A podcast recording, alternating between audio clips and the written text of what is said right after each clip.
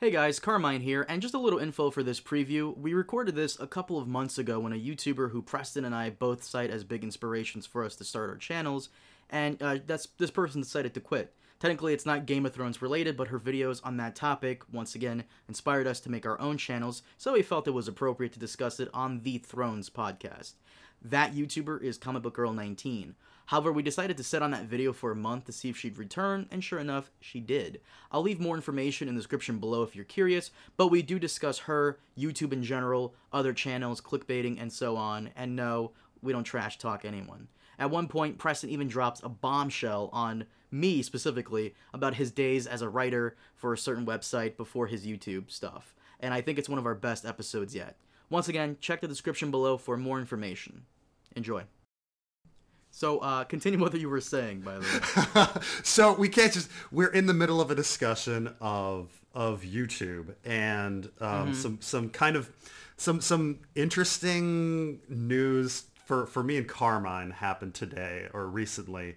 It's not so interesting to everybody else because you know not that many people watch her channel, but um, the the YouTuber that was the inspiration for both Carmine and me to get into YouTube, um, and you know it's it, it, some some somewhat by chance, somewhat by the fact that we were both into into Game of Thrones and A Song of Ice and Fire, but um, you know it, it- we're we're essentially talking about comic girl comic book girl nineteen. Uh, you called her Comic Book Girl 19, like, you called her Comic Book Girl 18, like, one of the. 17. I usually call her 17. No, but, but I, I, I say it half the time as a joke, half the time because I, I kept screwing it up. So Comic Book Girl 19 was both of our inspiration to join YouTube. She she had done Right. um I mean it's funny because we say like, oh, back in the day, it was like it was like four years ago. Like it wasn't that far. Honestly, wasn't that- yes, it was four years ago, and it was a really long four. You know what? I'll say this now. Um, I actually really like all of her content, and not so much her game. Like I, a lot of people were subscribed to her because of her Game of Thrones stuff. That's not Yeah. why I subscribed. I really loved her Prometheus video. She did a Uh-huh. video on the movie Prometheus, which is supposed to be the prequel to Aliens. Yeah. She did an amazing video on the Winter Soldier, which is one of my favorite uh, Captain America films. She Yeah. did an amazing videos on the Hunger Games, which um, I read the books. I actually liked them when I was a young kid. Um, she has really good content, and I find, and most recently, she uploaded a video about how she's going to be ending her show on YouTube and moving to Twitch. And it's kind of a sad, somber moment that the inspiration for both our channels is essentially calling Yeah. it quits.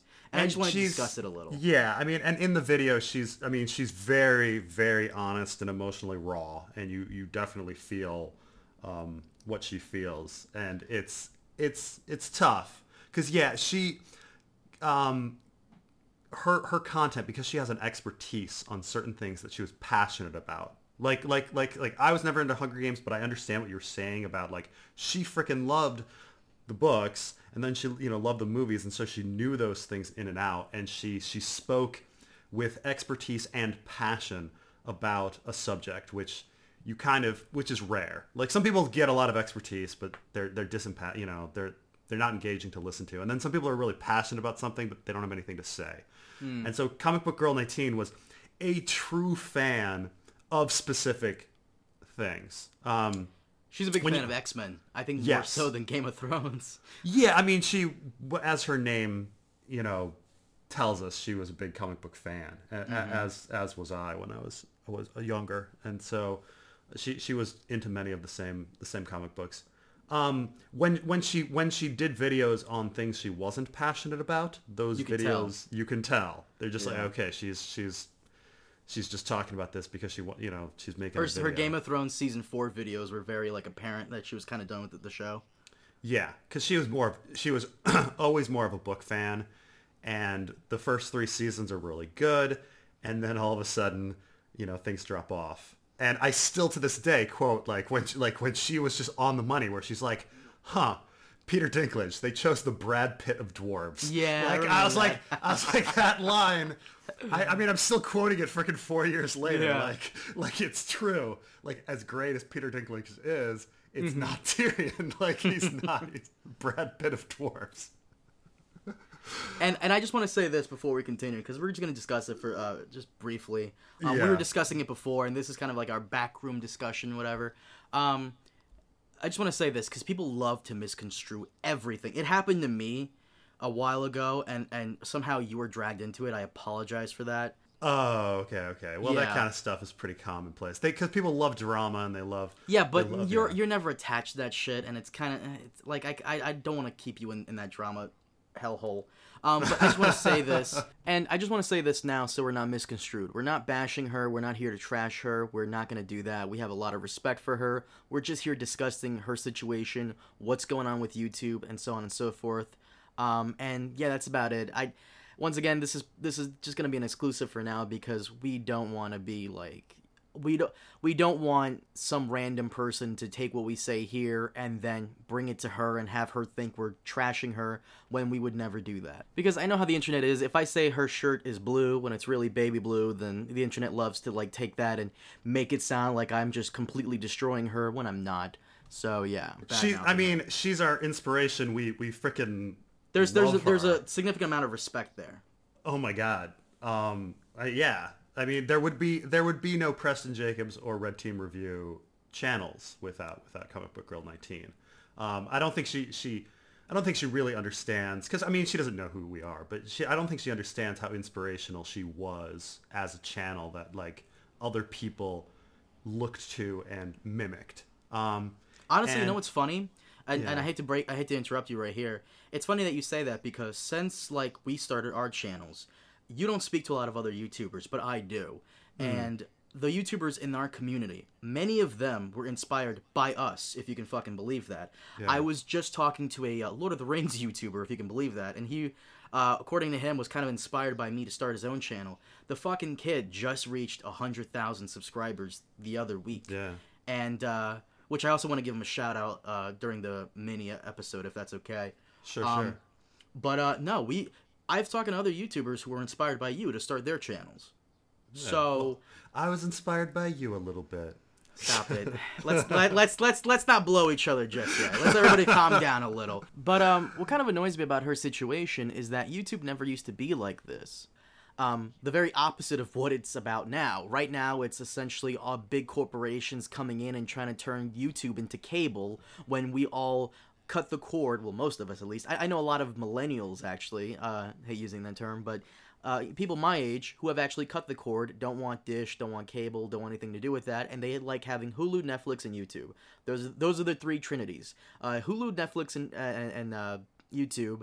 And now it almost seems like YouTube is becoming like the new form of cable, and it's kind of pushing aside its original creators who helped make it what it is. And I think she is a part of that era, and it's kind of just pushing her out. Um, you and I are way too small to even be like a, like pushed out or even pushed in. We're just kind of like in the middle. And Um, I think there there's certain there's certain like major media outlets that get bumps. I you know I'm, I'm Oh convinced God, of that. yeah. Uh, someone told me that uh, they know for a fact they've seen it happen that NBC pays certain people at YouTube to get their shit on trending. Sure. Sure. There are And no matter- YouTubers. No matter who you are, like you could watch nothing but like death metal all day long on YouTube. You're gonna still get carpool karaoke recommended to you. Right. Like like it just doesn't matter who you are. Fucking James Corden's car, carpool karaoke is gonna be in your fucking remen- you know Exactly. It doesn't matter. And I had I, I know someone who does work uh, for YouTube, um, and even a former employee. And I also have like people who work for networks that I always speak to, and they're always telling me what's going on with you know internally and all Yeah. that stuff. And I know for a fact that NBC and a lot of these bigger bigger networks do pay for a lot of these uh, trending to- uh, trending spots. And before the trending spots were about us, now it's all about you know what Jimmy Fallon is talking about or, or what new Joe Colbert has Yeah. on Trump, which by the way is always funny. Um, but I think the wall that Comic Book 19 now is, is up against, what she's facing now, is that before her channel was around good quality content that she would upload maybe twice or Yeah. three times a month. And that's how I've always liked it. You know, she doesn't spam my inbox. But now the algorithm has changed. Before the algorithm was longer videos and at least three to uh, three fourths watch time was king. That's how you got up there. Yeah.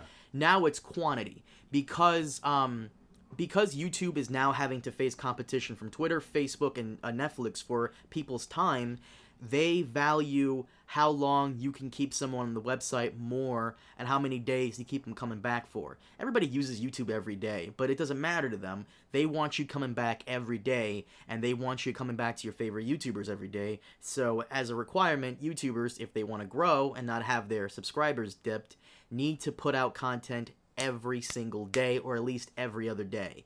However, with Comic Book Girl 19, once again, she likes uploading quality videos that take time to make, and sometimes they can only be made two to three times a month. You know, it takes time to make good stuff, and ever since Adpocalypse, um, you know, that's it. They don't favor that anymore. That's the problem. A lot of these people, like, okay, yes, Adpocalypse happened, and you know, our revenue and our views are massively down.